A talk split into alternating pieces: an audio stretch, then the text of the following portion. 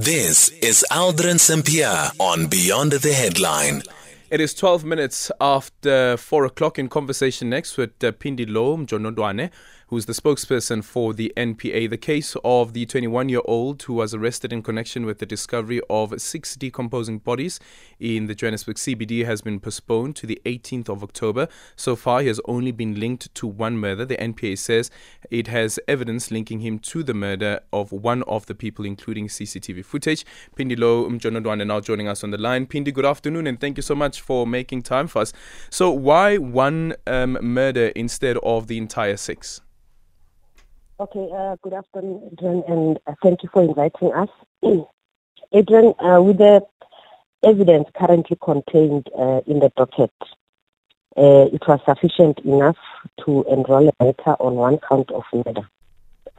Uh, evidence that thus far helped us to establish prospects of a successful prosecution in the, the first body that was discovered. Hence, Hence, we then uh, charged the accused with one count of mm. murder. But all six bodies were found in the same place. Indeed, yes. But remember, Adrian, uh, that uh, the court works with evidence. Mm. So, with what is currently contained in the docket, it could only prefer one charge of murder. However, we have instructed the investigating officer to conduct uh, certain investigations uh, relating to the rest of the bodies that were discovered there on Sunday. Mm. Uh, so it is the outcome of those investigations that will then uh, give us direction on what should happen next. So more charges could be brought? Indeed, yes. We cannot rule out the possibility of more charges being added. Yeah. So when Griselda Lewis spoke to the to the father, he spoke about um, the son coming in and out and covering up, and um, it almost sounds as though that they watched footage of all of this taking place. But the footage that you have is it only for that one week?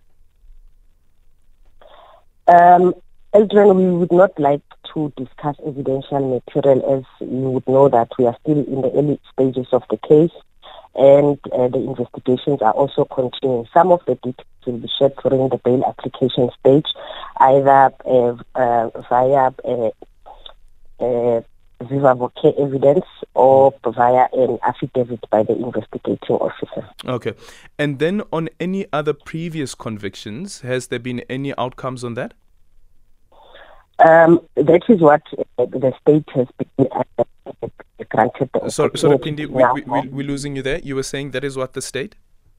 Oh, that is what uh, the state is currently busy with because remember now the matter has been postponed for a formal bail application and therefore as the state we are now busy trying to profile the accused person to check whether or not he has pending or previous cases. All we know at this stage is that indeed there was a previous case of rape that was reported at the Johannesburg Central Police Station and we have been informed by the investigating officer that that case has been withdrawn. However, we tasked the investigating officer to uh, uh, have a consultation with the complainant in that case mm. to verify uh, whether indeed uh, the the complainant is the one that withdrew the case and the reasons thereof. Mm. So currently we are not yet sure of the status of that case. We are still uh, the investigating officer will will conduct those investigations for us. And and from the prima facie evidence that you currently have, and uh, from the investigation that has been done so far, has it been established whether one of the pe- the persons um, is actually a sex worker?